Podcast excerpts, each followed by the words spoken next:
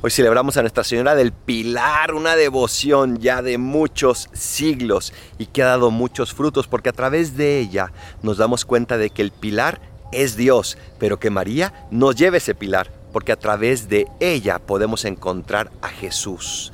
Todo a Jesús por María y toda María para Jesús me enseñaron a mí los hermanos maristas en mi preparatoria.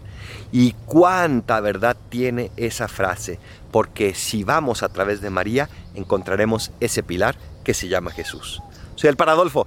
Recen por mí, yo rezo por ustedes. Bendiciones.